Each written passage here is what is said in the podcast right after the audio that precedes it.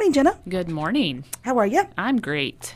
Good. Roads okay coming in? Just fine. Just Highway fine. 34 for you? No, I come in on 164. so- 164? Okay. Glad the roads were good with this uh this rainfall. Yeah, just slow and steady today, it looks like. Yes.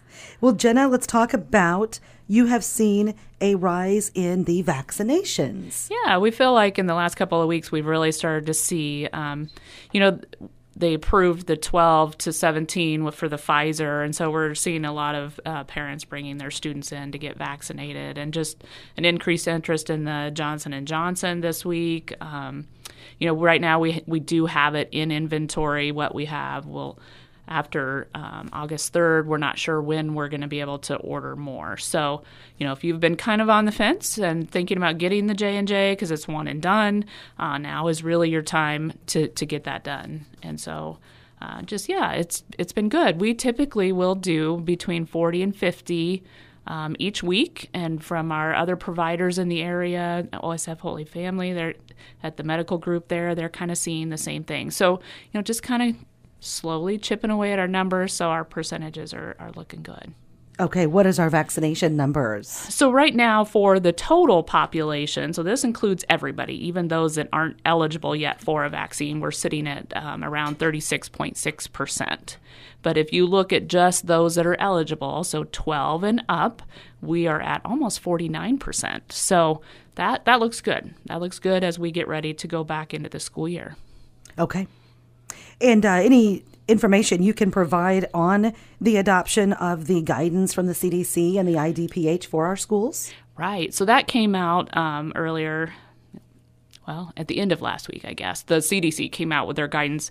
IDPH and ISBE, I think, are still trying to iron out a few details and what that will look like for Illinois. Even though they did adopt it, you know, they will give suggestions um, for the schools for how to maybe do a layered approach to what things might look like going back into the school year. So, you know, about where and when masking should be done and, and looking at our percent and our new cases, percent positive positivity in new cases, what percent of their students and staff and teachers are vaccinated. So there's lots of variables, what's going on in the community, and trying to build an approach. So, you know, going into the school year, if, if our numbers stay where they are right now, um, you know, last week we only had four new cases. So far this week we only have one. Things look really good right now. We do understand that those things can change. So let's put together, you know, some layered strategies with some trigger points um, so that we can scale up and scale down that approach in the schools.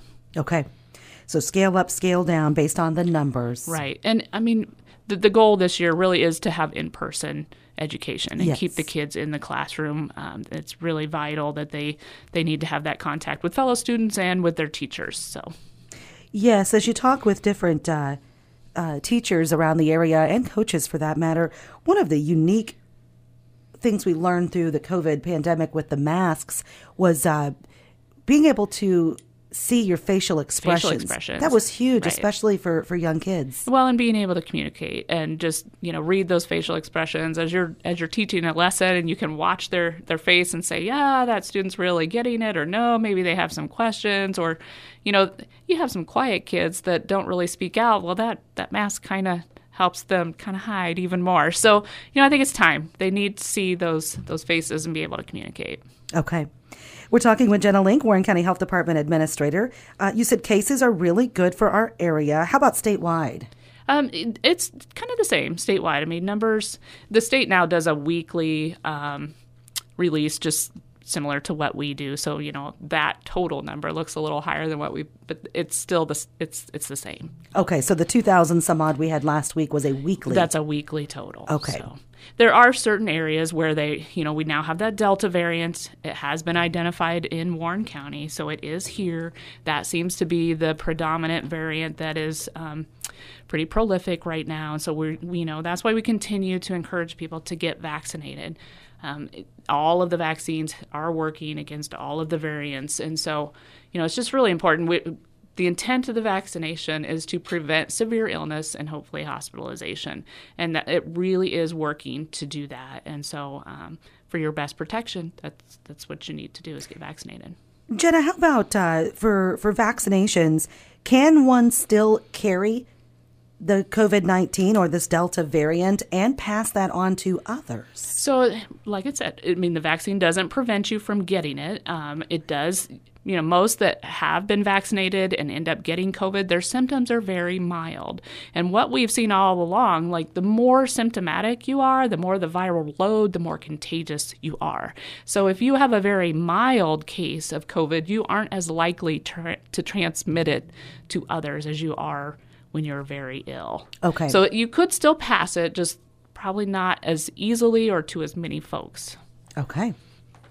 What else do we need to be aware of with uh, COVID 19 right now?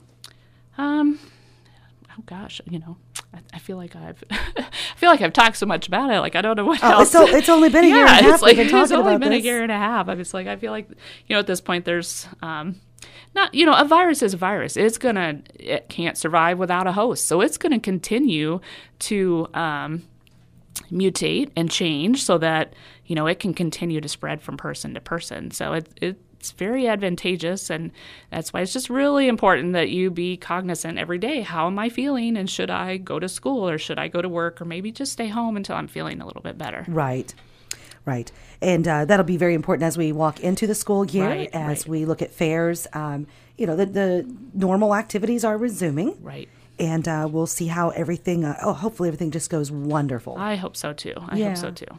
How about uh, any labs coming up or anything we need to be thinking about back to school with the dental clinic? Right. So, you know, for the back to school, the kids they have to have their their physicals and their immunizations and a dental exam based on their different grade levels. So, you know, now's the time to be getting those things scheduled and, and done. Um, school's really just around the corner. Summer has gone by so fast. So what we have maybe a month. So you have about a month still to get those back to school immunizations and and, and um, exams done. Sure, sure, and uh, those uh, can be done right there at the health department, or need to be done at the your healthcare provider.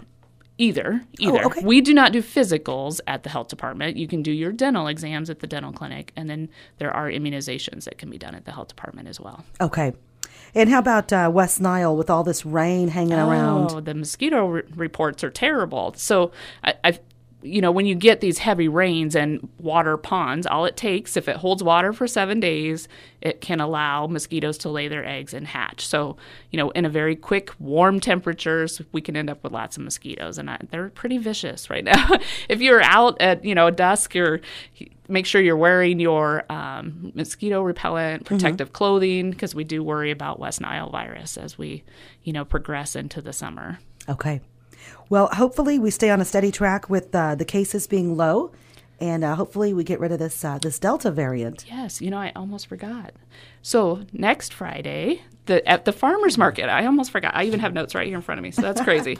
so we will be at the farmers market next Friday, July 23rd, from 5:30 to 8, and we will have vaccine with us. So the first 20 to come and get vaccinated will receive a free 2020 commemorative Monmouth Pottery COVID crock. So from what, what Kelly at the chamber tells me is that um, some of the most collectible pieces of Monmouth pottery are the ones with mistakes where the leaf is printed upside down. And so last year with COVID and all the craziness going on, they decided that their pottery they would have the leaf printed upside down. And so they do have some 2020 commemorative crocks left. So the first 20 that come and decide to be vaccinated will get a free free crock. And then for those that have already been vaccinated, if you come and provide proof of vaccination, you can bring your immunization card if you want. Take a picture of it on your phone is probably the safest way so you don't lose your card.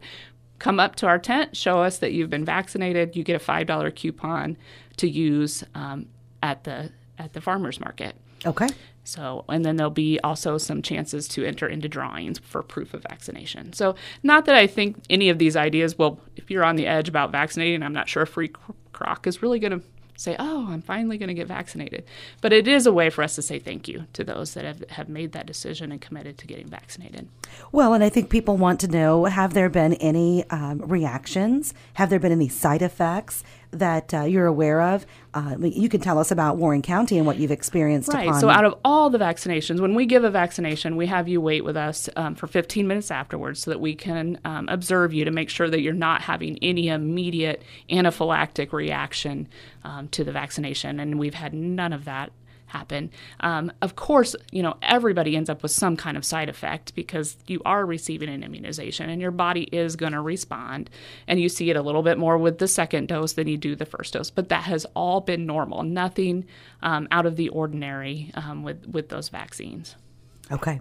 How close are they to being approved so that they, we can get past the emergency, uh, the federal emergency use? Right. So, you know, I think that's a big thing. You know, everybody's like, you know, what what else could convince people that that are on the on the edge and not really decided yet? And by all means, at this point, it should have full authorization.